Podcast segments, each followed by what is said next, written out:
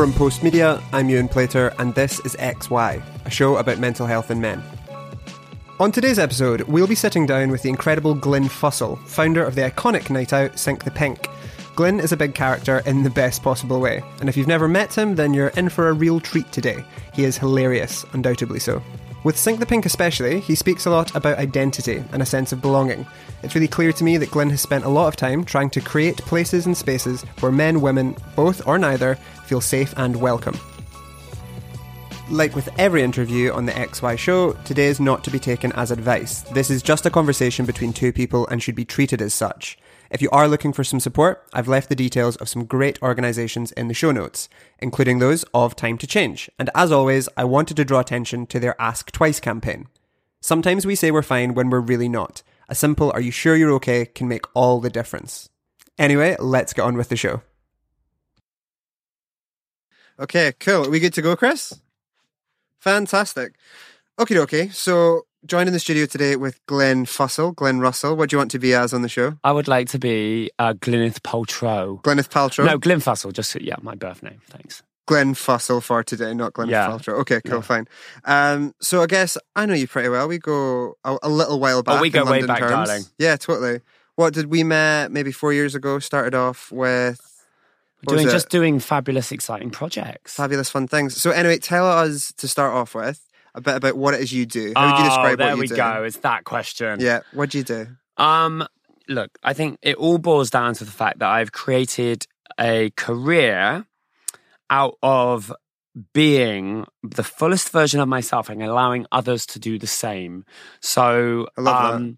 Yeah, I think that that I, it's weird actually because I was only talking about this earlier, and that there's a lot of detail around what I do, and when I talk about that detail, I sound like a wanker Yeah, because it's like, oh, I have this business and I do this and I have this show. Actually, the motivation for all of it is the same. Is Mhm. that my motivation is to lift people to be the biggest version of themselves and fulfill their potential, and that is why I'm motivated to do what I do.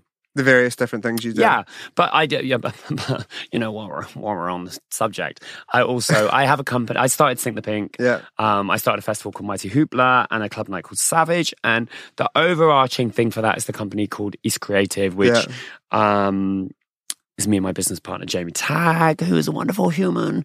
And I have lots of projects around that, which is how I came to meet you. Um, yeah, and then I also I also have a podcast on BBC Radio One. That was my BBC BBC sounds. voice. Did you like that? yeah. I really liked it. Um, well practiced. which is uh, called Drag Queen's Den. Yep. And yeah, and then I do a few other bits. Lots of showing off. Got really, heaps Ewan. of going on. Lots of showing off. Love it. Professional show off I'm a professional show off. I always say that. Yeah. So I guess Sink the Pink for me, you've described it to me in the past as a queer night. It encompasses a lot of the LGBT community, but it's not exclusive to that. How would you? What is Sink the Pink for people who haven't seen it? And yeah, I think the bigger question is what is queer? well, Because God, we'll be Sing the day. Pink, yeah, but it- it's weird actually because I think that there's so many titles and labels being pushed around, but actually, um, I feel if you feel it, you're allowed to own it in a Yeah. certain way. And queer for me is a, a a way of thinking, a lifestyle, and maybe a sort of outlook to the world. And so I define as I define myself as queer because I, um, but I think you can also be straight yeah, as in you can have sex with a woman. Imagine that shock horror and be queer. um, and Sink the Pink was never about those labels. Sink Yeah. the Pink was about breaking down the labels. Sink the Pink is a pop punk night. Right. It is a night that moved into a movement Mhm. and became something for everybody to be the biggest version of themselves. Yeah, and it's about ten years old now. How- It's it's going to be 11 years old, 11 which years old. which is crazy because I'm only 16. Um, um, I'm fetal in drag years. It, that yeah, in August, August 8th of the 8th, 2008. Eleven years old in August. 11 years old, yeah. Because I became aware of Sink the Pink two, three years ago when I first met you. And my first introduction to it was as this huge, thousands of people, incredible Yeah. outfits, incredible music, massive party. But where did it start? What was the roots of it? Well, it started with my best friend, Amy Zing. Hi, Amy. And it sta- well, with everything I've done, the I realize it's very weird as you as you go go forward in your life and you start doing several different projects, Yeah. you realize that sometimes, well, not for everyone, but for myself, the the motivation for all of them is the same, and Yeah. it's about a reaction to something that's not out there already. Yeah. So, um, which is again going back to that punk thing because I think that I naturally gravitate towards not doing as I'm not doing the thing that I'm told I'm supposed to do or being the person I'm supposed to be. Yeah. And I think myself and Amy as um a gay man and best friend and we had been going out a lot uh, in London we'd both moved to London and we we just felt really disillusioned and really um underrepresented. We we couldn't find a place that felt us. Okay. and um, by us I mean the two of us. Yeah. and that we would go to gay bars and you know i started going to places like Popstarz at the scala back in the day because you know i'm a bit older and indie music was a thing then. And going to trash palace and places like that. And they were great. They were cool. They were amazing. But she didn't feel like she had a place. And Yeah. they didn't feel particularly um friendly or welcoming or um fabulous i Yeah. guess is the way of putting it.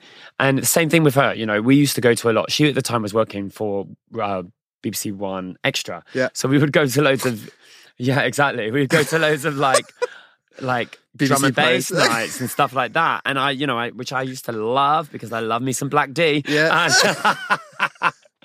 But um again not really our place so we had been out on this night out and um she had had her fake mulberry handbag stolen we were livid Shitter. yeah, livid. And we just decided one day we were sat in the back garden drinking Pimm's, and we decided that we were going to just write a list of all the things that we we I guess we wanted out of life. And it really wasn't about being as specific as saying what we want out of a club night, because I don't think we had harnessed that. Yeah. It was actually about the motivation of who we were as human beings. What we what we you know, because I think a lot of people come to London with this kind of Dorothy Wizard of Oz thing of That's- like I'm yeah. going to find everything and all the questions are going to be answered. And that happens a lot as a gay man, you know? Yeah. You come out, you say those words, I am gay, and you believe that those words are going to just all of a sudden, there's going to be this big poof. And I am a big poof. No pun um, intended. yeah, yeah, exactly. You're going to get this big thing, and all your answers of all the questions you've ever asked yourself are going to be fulfilled. And that's just not the case, or it Yeah. wasn't for me. And so we just wrote, and we'd been living in London quite a while, by the way, at this point. Yeah. And I was working in a shit retail job. She was Yeah. working at 1Xtra. You know, I think on maybe some sort of work placement. Basically, we were skin, we were pissed off, and we were angry, and we wanted, we wanted success, and we wanted to be, we wanted to be true to ourselves. It sounds like a lot of why you started it was actually around the idea of identity. but you wanted to find. It's all about identity, and I think that I wasn't brave or bold enough before to accept that. Coughing fit on wine, honey. there we go. Yeah. That's that Chardonnay. There you go. Yes, it's cheap Chardonnay. Tom. Um, So yeah, it was definitely about identity, and it's a reoccurring theme in my life. Actually, Yeah. is that um, I felt that I didn't have the strength, courage, or bravery to release that person that was inside of me because it was always there, Yeah. you know. But I was, I don't think I had the skills or the uh the courage to uh, allow myself to explore it because i think to explore your full identity you've got to fall you've Yeah. got to like fall apart yeah. and Cat's out the bag. and Yeah, you yeah. you got to like go to the the, the like wildest place and and believe me I did for sure we'll get to that but you have to go to that place to kind of pick yourself back up and remember who you were Yeah. uh, but remember you know where you want to go and um and but but with the knowledge that you know that was fun and all but you know there's Yeah. A of- i'm still figuring out basically you and is what i'm trying to say you're on a journey. You never know on who a- you are. i'm on a journey on a journey. Yeah. It's a cliche, but sometimes cliches are really good because, you No, know. but it really is. I mean, I hate to say that because unfortunately, Simon Cowell and Louis Walsh ruined all those cliches for us, and we're not allowed to say, I just want to be authentic. I'm on a journey. Yeah. But that's the That's goddamn the god- truth. yeah. Who knew that Louis Walsh was such, such a sort of spiritual? I mean, the guy gave us He's a mo- Louis so Walsh is the modern day Dalai Lama. I think. I think we all know that. That's going on the front cover of this Yeah. episode, like Louis Walsh is the modern day Dalai Lama. Get that into Lama. a t-shirt. Send it to print. Yeah. I think without, um, you know, you, you've actually taken the the original kind of line of inquiry that I had a lot wider and made it a lot more beautiful to think about. But I guess a big part of Sink the Pink for me was just drag. That's kind of what I initially saw. Um, Which was never the plan, by the way. That just drag was, was a natural... never the plan. What's been really funny about Sink the Pink is that it didn't start as a drag night. It didn't start as a night for trans people. It didn't start as a night for non-binary people. It didn't start as a night for anybody. Yeah. It was a night for everybody. And yeah. it was a night where, when you live in an unbelievably repressive time, um, you know, and, and the boom of Sink the Pink really did come from the repre- uh, from the recession, or the yeah. repression, the Great Repression of 1982. Yeah. It was from from the recession, and that was when we started doing really well because in desperately bleak times, people choose to um, just go wild and maybe be a little bit um, loose with how they choose to spend their time. Yeah, hedonism kind of kicked off exactly, yeah. and it was and Sink the Pink ended up being at the forefront of that. We were like at the crest of a wave, and then the press get hold of it. You know, yeah. we didn't instrument that wasn't in, like we weren't pushing that at all. That just happened, and then all of a sudden we become this like night that's changing drag and night that's changing gender, yeah. and then with a night that's you know pushing trans. It's like funny as fuck because none of those things were on the agenda, but it's it's also a wonderful thing. Yeah. And we were we were all in it as just a group of friends and oddballs that were all clinging on to each other. Mainly because we all had drug problems. Help! I don't want to go to sleep. Hold me. so, um, but it's it's when you're in the middle of something like that, and I can say that now because we've come out the other side it's unbelievable because you're in the you're in the eye of a storm and you have no idea and you have no idea yeah. of how people perceive you because that's not your decision to make. It's how people are perceiving you from the outside. And then people want to make you the hot new thing because yeah. that's what London is all about. And that totally. was never our intention. And it, we were just laughing at it because we, as a group of friends, as a group of people, as a, as a movement, whatever you want to call it, we're very self deprecating. Everything was silly, mm-hmm. tongue in cheek. Mm-hmm you know, we were never being overly political. We were just friends coming together like this group of misfits that found this unbelievable strength in our unity and our power. Yeah. Um, because there's nothing better than finding people that have maybe been uh, served a sort of a sort of shitty deal. Yeah. And then finally finding their tribe yeah. of people and and then that tribe of people being given this focus on and people are going, oh my god, they're like the sort of drag version of the Spice Girls, and you know, obviously as the weird little kid in you, you're going, oh my god, everybody loves us. It's amazing because we all want to be loved. Yeah, totally. So yeah, but it became a, a, big yeah, it became a big thing from being an authentic thing though. You What you're yeah. saying is there was no intention of there was no it. intention. I really do believe that if you over um, intellectualize these things, or yeah. you have this too, uh, I, I feel like if you if your plan is from a, a, a, the mind and not the heart, then you won't get there. That's I really believe that, and yeah. I feel that what, what, everything, every single person that was involved in Sink the Pink, especially back sort of year three, four, five, yeah. it was that our hearts and our desires were chasing the same thing, and that was just to be seen and heard and and and finding um, a group of people where we felt like we found our family. Yeah. And the power was that. And it wasn't any of us really overusing our brain. Sorry, everybody, but it, it, wasn't. It was it was actually just a feeling. And a, that's incredible. And, yeah. And know, I'm only beginning to make sense of that, really, by so? having conversations like this. Yeah. By when you get to a certain point um, in your career, and that's the other thing, it was never a career. It was never, you know, you definitely don't step into a night like that and go, "This is gonna, you know, your this mum." will pay the oh, bills. by the way, mum, mum, mum, mum, mum.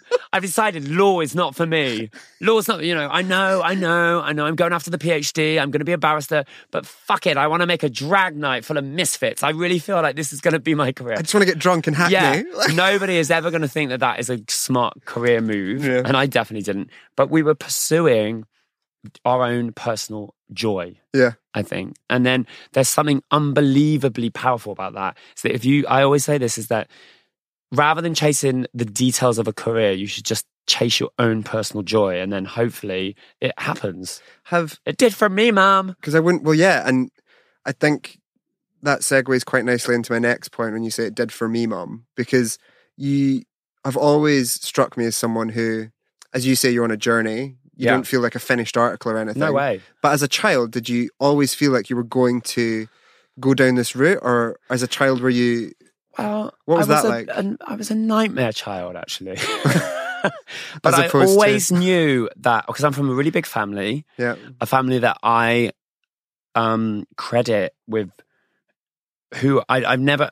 I spent all my life running away from my family, not because I was ashamed of them or I or I didn't love them, and I I adore my family. I'm so blessed and grateful to have them yeah, but because I knew I needed something else. And I knew that I had this real early internalized faith in myself. It was this really weird thing because I, I was, and this is going to, this is the biggest shock horror to you, is that I was painfully shy until probably the age of 10 really. no one ever believes me and they think I'm just making it up, but it's really shy.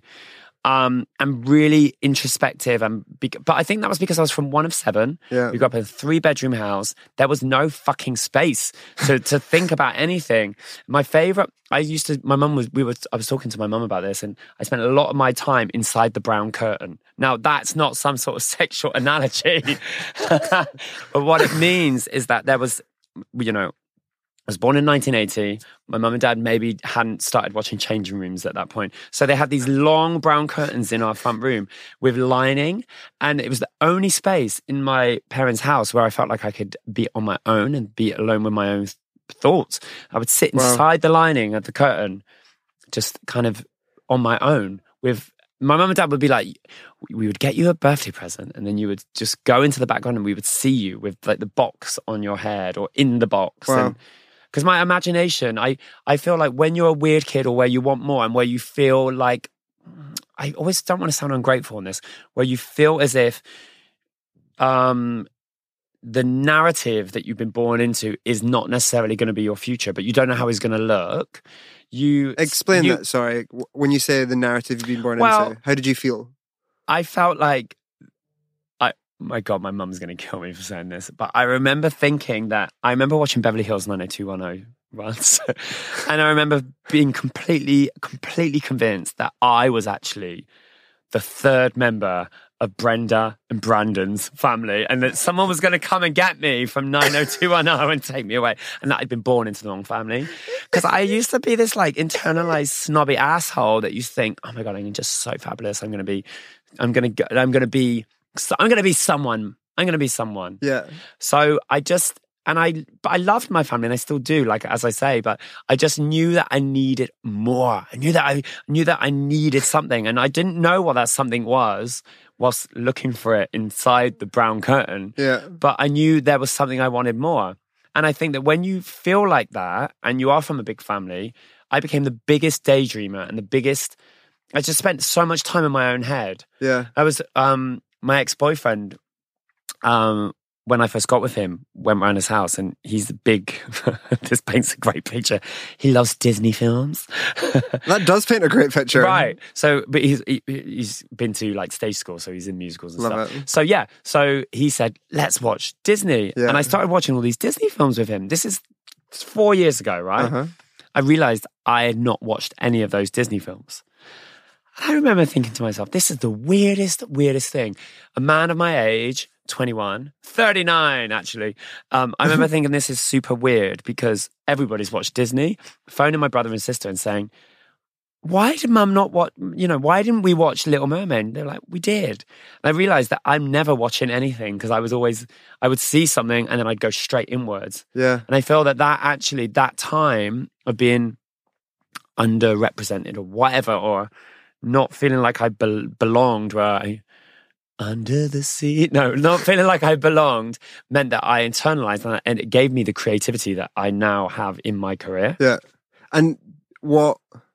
Is that a really long answer? to No, that, that makes that makes total sense, and it answers a whole bunch of other questions Yeah. as well. But I guess without um, without putting words in your mouth, it it sounds like it wasn't always that easy.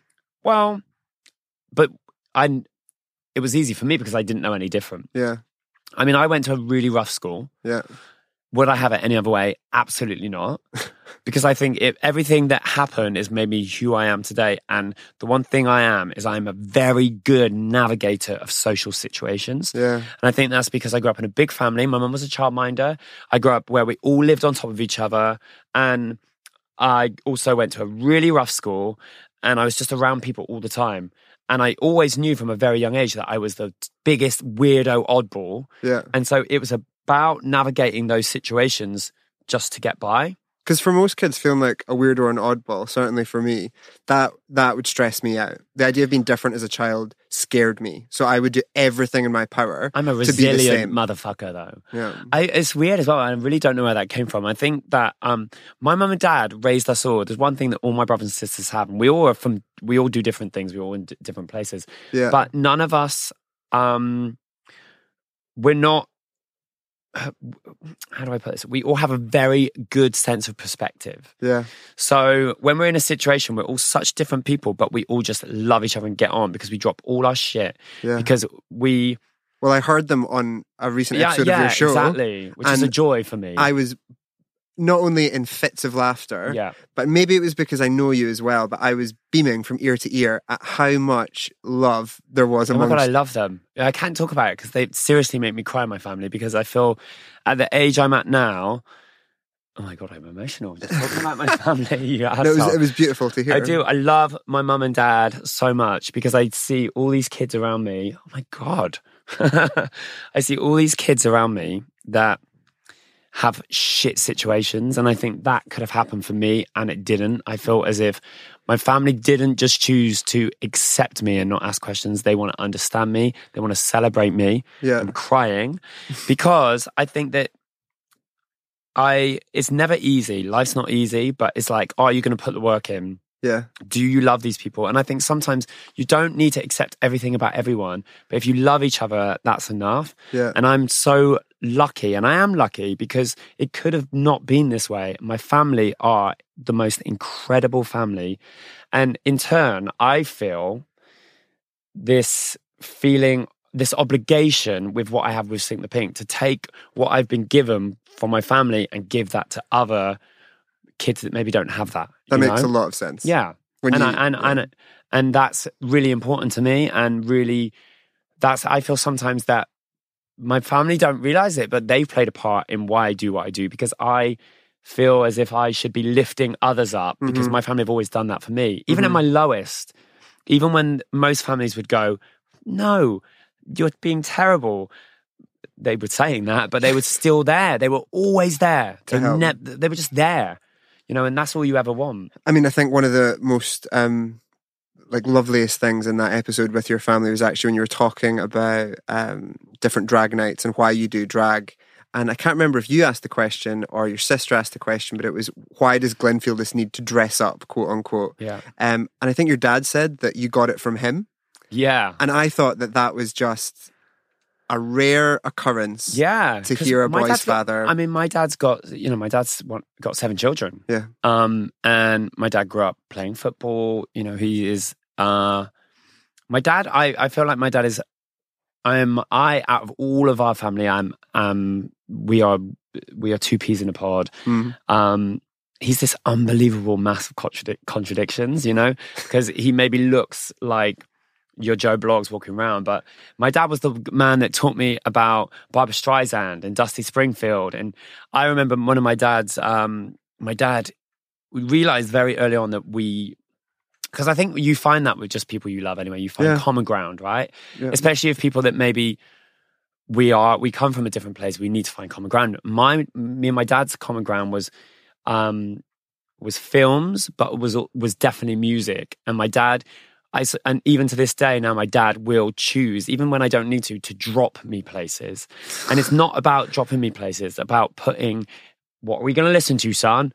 Oh, let's do a bit of Diana Ross dad. We've not done that in ages. Oh, I've got one for you. Cue, I'm coming out. You know, and my dad does that. And my dad's an like my dad's camp, and I think he will admit that. And he's over the top, and he's Yeah. a character. Um, but and and everyone loves him. Yeah. He's just a bloody good man, you know. And I'm very yeah, Well, yeah, I just thought that that He's amazing. Yeah. If you've not he's listened, also, you know, he's a bit older now, my dad. So he's, my dad's 72 and he, we, like, we're all very entertained by him, which Yeah. has given him the license within his own little microclimate of Sink the Pink to to to be bigger version of himself. You know, Yeah. my dad make my dad's got a lot of um my dad's favorite thing is to take popular music and and he'll put a message in it yeah. to like educate us kids. So when we were growing up and we would maybe say something like, it- we'd come home and he'd go, I can smell cigarettes on you. And I'd go, what are you on about? I don't smoke. And he'd go, boom, boom, boom. Are you telling me a load of lies? I say, boom, boom, boom. I think you're telling me a pack of lies. so my dad does that and it's always done. He's that fun ass Yeah guy. Yeah, yeah. and he would do um and and and my mum would be mean and he would walk in and he tried to fuse the situation if they've been having an argument you'd be I should be so lucky cause I've got your mummy I should be so lucky in love I love that. that he's amazing Yeah. and they're all quite camp songs aren't they Yeah, yeah. it's very telling it sounds like Yeah. you being yourself empowers him to be a little bit more of yeah himself. As I well. mean we really are and he, and um and he's just he's very proud my dad very proud of his family very proud of he's very proud of me which ultimately we all just want don't we as Yeah. as kids to You love want your and be loved. yeah you want your parents to be proud of you i think Yeah. and your brothers and, and sometimes you want those people that maybe traditionally shouldn't be proud of you you Mhm. know my bigger brother leighton is is really comes to everything i do and that was a longer process Yeah. and we are not only there now, we are there. I mean, he comes to Love it. everything and he's so proud of what I do and I'm proud of what he does. And it's just, it's just so good when all of a sudden your labels stop being a thing Yeah. because they are a thing for so long and you actually just get down to the humanity of, of, And was that a weight off for you? oh my God. Yeah. Because I, because I'm someone that I get very bored of when people are, I, I don't like people that don't, um, that don't talk to me or that I, you know, when you know when someone's talking to you and you go, you're you're looking at me, or you're talking to me with a preconceived idea of who Yeah, I yeah. am, or you're talking to me because a, a, a great example of this is when you'll get a girl come up and talks to you as a version of a gay, and she's like, "Oh my god, I've got a gay cousin in Swindon. Do you know them?" We should go shopping. Oh my God, do you love shopping? I love shopping. Let's go shopping. Or they'll come up to you and go, ah, honey, sashay away. And it's like, oh, Quiet. no, I mean, I don't say anything, but inside I'm like, die. no, I'm not. I'm not really saying that. I'm not really saying that. It's just, it's, But I do get you. It's I like, just, I only ever want to be real with people. yeah, don't come I- to me with I, I would rather someone come up and say, you're homosexual. I think you're disgusting. I'd rather, honestly, that Really? sounds quite harsh. I, I only ever want to live in my truth. Yeah, yeah, yeah. You'd rather As just harsh as that is, because at least if you're d- living in a true situation with people. Yeah. you know you're on a level ground straight away because Yeah. you know Where you stand. you know where you stand and you know what you need to do. And I also don't give a shit about what anyone thinks about me. So if someone comes up to me with, you're homosexual, I think you're disgusting, Do you really not give a shit what I anyone do thinks not of give you? a shit what anyone thinks about me. And that's not always been the case, but it's about reclaiming the power of how you um I don't I won't allow anyone to have any power over my decision making process. Right. That sounds powerful, doesn't it? That does sounds sound like powerful. that sounds like I've been to an Oprah convention. Well, it sounds like a very confident thing to say. Yeah. Um, But I, I, um,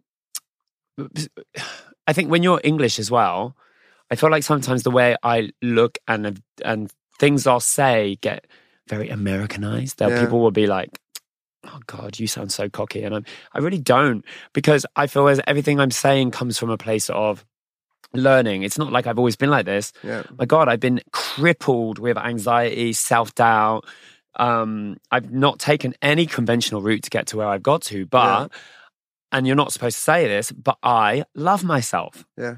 and i That's a great thing. and it's know? a great thing and why should that be seen as a negative Yeah. surely that should be what we are all aiming to get to And I think and i'm not saying that i'm going to love myself tomorrow because it's a constant changing thing but i search to love and appreciate myself every single day because i think that that is what are the what's the other option yeah. the other option is that i'm going to like focus on the negatives in my life hmm and and the things that i feel because just because you love yourself doesn't mean that you are a perfect human being that's not what that Yeah. means it means that i love myself for all of you know, for all of the fuck ups, for all, All of of, the the, messy bobs, bits. yeah. It's that my my only other option is to hate on those things and focus on those things. Nothing good is going to come from that. No. But but what is good is if I just love myself and then and then acknowledge the shitty bits and try and get better from them. Yeah. I think it sounds very self help. It's not. it doesn't. I no. always think that mental health and uh, se- a lot of self help, a lot of that kind of stuff, it, it really comes from a place of living your life. Like Mhm. you've got to go to the deepest, darkest place to know how to get to the other place. Yeah. Um, and you've got to have a level of perspective. Yeah. But but more than that, I think you've got to. It comes with time and patience, I think, and and just not. Okay, so this is a great bit of advice. This is, I mean, I'm really going down the therapy route. I'm ready for it. My my dad, as I go back to my dad a lot. One of the best bits of advice my dad ever gave to me was that he would say to me, and all my um my brothers and sisters, and there's 96 of us. Uh, he would always say to us all, "You are not important, but you have the capability to do important things." So Okay. what that does is it for me, it always made me realize that Hmm. it make, keeps your feet completely on the ground and makes you relate to everyone and makes you never feel more important than anyone. But it makes you every day try to do things that have worth and that are Yeah. important. And that, that bit of advice is something that I live by every single day. Yeah. Which is great advice. I think so. And sometimes advice comes from the weirdest places. My dad's not really that person. Yeah. And I remember him just saying it to me one day in the car, and I just been blown away. And you know, sometimes advice hits you in a time where you're like, I am not ready for this. Because I remember I was going through a complete meltdown, and he told me it, and I kept my, I couldn't even look at him and looked, got on the train, Bristol Temple Meads, and sobbed all the way to Yeah. Swindon. All the way back to Swindon. I'm sure many people have sobbed all the way back to Swindon. I'd be sobbing if I had to go back to Swindon. yeah. I think um one of the one of the things that comes up again and again whenever I'm researching for this show is that the people that we need to look out for the most are sometimes the ones that you would expect it from the least. What do you mean by that? I. I guess, well, personally speaking, when suicide's affected my life, it's been the people that you would never see Yeah. coming to. And a lot of the time when friends turn around and say, I'm going through something, it's a shock. And I guess it's not to it's not to say that that must be the situation with Yeah. you, but you are one of those people that that for me would potentially apply to because as far as geezers go, you're as bubbly and as happy and as lively Yeah. as as I know that people come. So how does that how does that sit with you in terms well, of I get sad. I get really sad, but I acknowledge my sadness. The one thing I'm not very good at, well, I'm terrible at, is I'm not um very good at um at sharing my misfortunes or my sadness or Mm. my feelings. Um you don't like communicating it? I'm just not very good at it. I'm very, I'm not, so, I'm just someone that deals with stuff on my own. Yeah. So, but what I, what I've learned to do is, so it doesn't make me go mad, is that I allow myself the time. So if I'm heartbroken, for instance, like Yeah. it takes me a long time to get over stuff. For instance, I'm not, if, if someone upsets me, if I, if I'm upset, it takes me ages to get over it Yeah. but I also don't put it under the carpet. I know it's still there, and I I'm very patient with my sadness. Does that make sense? Which is great. Like it's so very patient with yeah. it, and I can't I kind of revisit it. Yeah. And sometimes I'll make um, decisions bad, usually because we all do, and I'll make decisions and I'll go, oh, I'm doing that because I'm still really hurt and heartbroken or sad or um but I'm I'm very I yeah, I'm very acknowledging. I mean, I've been known several times to go, Oh god, I'm so sad. I'm gonna spend the whole weekend watching rom coms, cuddling my dog and crying. I mean, And that sounds lush. to Right. You know, that's not a bad thing. I think that but I'm someone that does that very privately Yeah. because I do like to be that positive person for other people. Yeah. And that brings me joy. The- but it was also brought me brought me a lot of. Well, exactly. um uh, it's not the easiest thing I No. think sometimes because it makes people other people think that you're invincible So and it makes people think that you're not sensitive. Yep. That's the other thing. Because, you, you know, people think that if you're really confident and a bit of a show off, that you can't be sensitive. And Yeah. sometimes it means that people think they can say anything to you. And I've struggled with that. Well, the interesting thing for me, and it's again something that's come up several times making this show, is that it's a relatively well said thing that men are really bad at sharing their feelings. Yeah. Right. But you could, in a really shallow level, attribute that to, well, that's like an alpha male thing. You know, that's like this macho dude doesn't want to talk about how he feels. But actually, it applies to a lot more men than just the alpha male. Yeah, I agree. I completely agree. I don't count myself as the typical like butch alpha male. well, like- I definitely don't, but I ha- I take on a lot of those um decade after decade built-in systems that we are as men. Uh, We've we- soaked it up. we you know? soaked it up whether we want it look if you've got brothers if you've got dads if you went to school Yeah. the whole system is built in this sort of men should be heroic and strong and and courageous and women should be dainty and delicate and soft you know and that still happens every single day Yeah. I remember looking at this uh, this advert for a well known uh, shower gel, and the I don't even know what it was actually. I can't remember because it was so fucking stupid. But there was these the, the descriptive one was lime and basil, and they decided to call that courage. And then another one was um like I don't know Mandarin and ylang ylang. Well, yeah, great. Well, that's masculine, and they called it hero. What sort of like that's toxic masculinity as well? That's Yeah. sending the worst message to young men Yeah, yeah. that whilst they shower gel their bollocks, they're going to feel heroic. You know, and then we wonder why men are committing suicide. Then we wonder why all these young men are feeling so confused, especially right now in a world where minorities are finally beginning to get a voice Yeah. you know, in the truest sense that we are being heard, and there's a long way to go. Mhm. But it's a really interesting time for for men that have been told this generation after generation after generation. Is that like fuck? Well, what am I supposed to do now? Yeah. It's the conversation for me. Stop shower gelling your bollocks with hero is what you should do. Don't use courage. And listen, Yeah. listen. I think is the key. Sensitivity. Well, it, no, I just think actually, um, I'm a great believer. We are in a time where everybody is making statements and shouting, and and uh, everybody has a voice. Yeah. But all of that is absolute bollocks. You you you know better than Katie Hopkins. Listening is how you make change. You have to listen to people. Yeah. Whether you know whether you are from the same place. In fact, that's when you really should listen. You have to listen to people, whether you believe in what they're saying or not, because there's no way that you can even step forward without understanding how somebody else lives. I think So think. this is really interesting because the, the listening piece, I count myself as a really um, liberal guy who's open to all walks of life and wants to hear people's opinions and Yeah. expressions. But what that does mean, as this kind of lefty, softy, liberal dude, is that I'm surrounded by other lefty, softy, liberals. So I live in a bit of an echo chamber, which means that I never, I would imagine that, um, as you say, minorities do have more of a voice today. Yeah. But I also don't have any um, bigoted or homophobic friends. So, from your perspective, do you feel we're moving forward? Uh oh, gosh.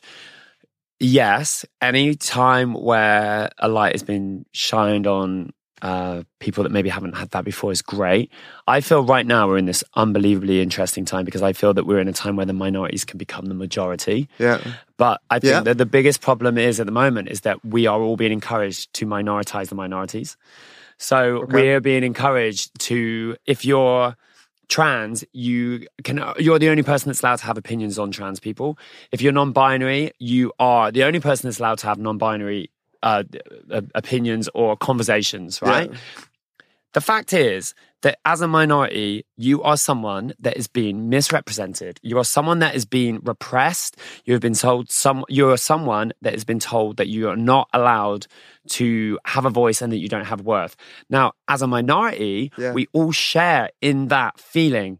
And the feeling is the thing that bonds us all together. And that feeling, if we all stood up as as minorities and stood together, and not in the detail, but in the feeling, Yeah.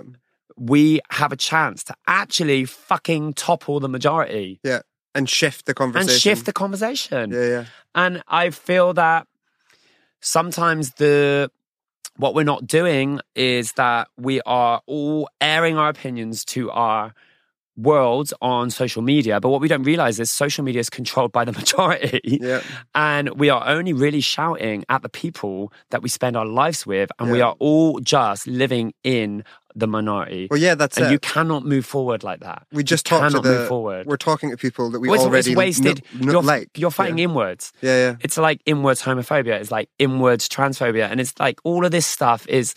It's like we, we've got to we've got to step back from it. We've got to step back from what we think is a conversation, and it's not a conversation because you can only have a conversation when there's two people involved. Yeah. Otherwise, it's a declaration Of different opinions. yeah, it's, it's, and it means nothing, and, Yeah. and and we'll get to that point. You know, you need chaos before you can make Well, make anything of any worth. I think it, it's a super topical piece because a couple of stats that I came across um, looking at this is that, well, I've said it a million times in the show already, but suicide is the biggest killer of young men Right. under 45, which means that, I don't know, when I thought about it in detail, I actually was a little bit scared of it at first when the most dangerous thing to my life is myself. I'm the most likely Yeah. thing to kill me, which is scary when you put it in those terms. Well, I, th- I think that that is the case for so many people. yeah.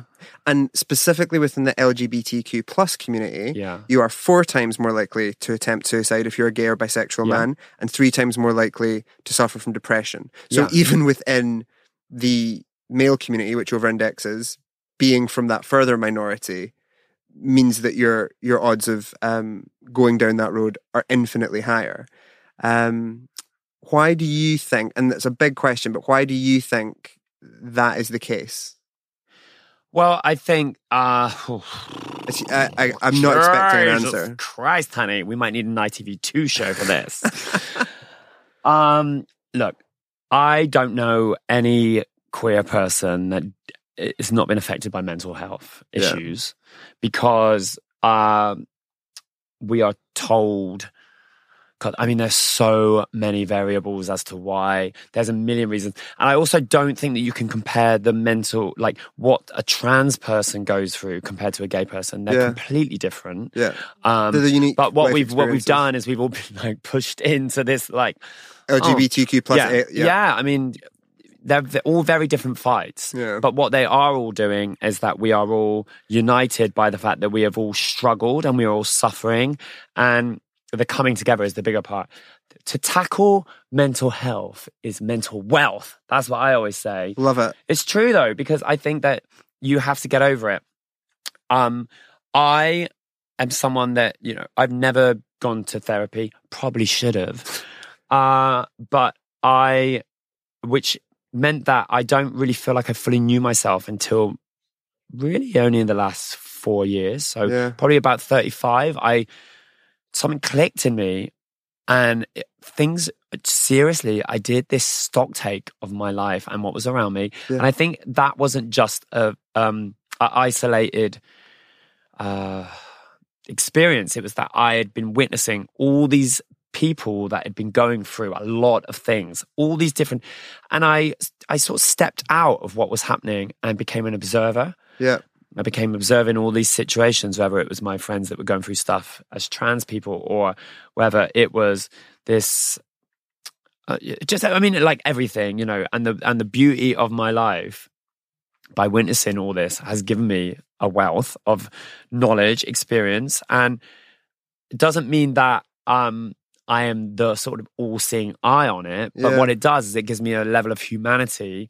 to understand the struggle and maybe gives me a maybe more. Uh, So do you think understanding the struggle is you've got to understand it. yeah. You've got to ask questions. You've got to listen. You've got to learn, and you've got to constantly do that. Yeah. The minute you become complacent, you might as well be dead. Yeah. I think that I, the, you know, having a gay hairdresser at the end of your ro- end of your road doesn't mean that you understand the fight of gay culture Yeah. or gay people.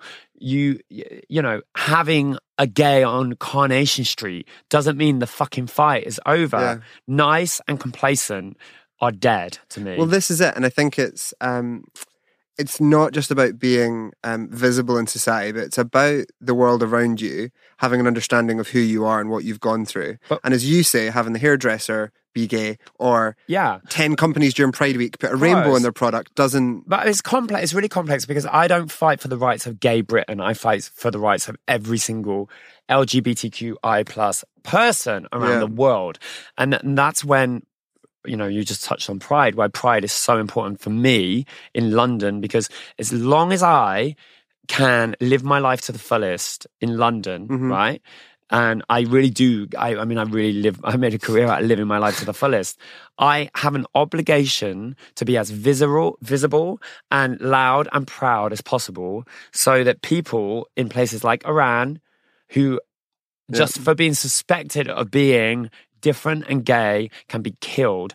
I have a goddamn obligation to be as loud and proud as possible. Because you can because I have to, not because yeah. I can, because I have to, yeah. because those people don't have to. And I don't think within, it's the same, you know, we talked about minorities and, and um, labels. I think like that with borders, it's exactly the same thing. Yeah. I don't have any bigger right than someone that is like my gay brother. You know, I, just because I was born here, that's why I talk about having perspective. Yeah. And I talk about, um, not being important because I don't feel any more important than someone just because they were born in uh, you know, in a country Iran. where you can't be right, exactly. Yeah. Rights are not something that I was born. You know, you have to. It's it's so complex, and I I think complacency is is is um something I.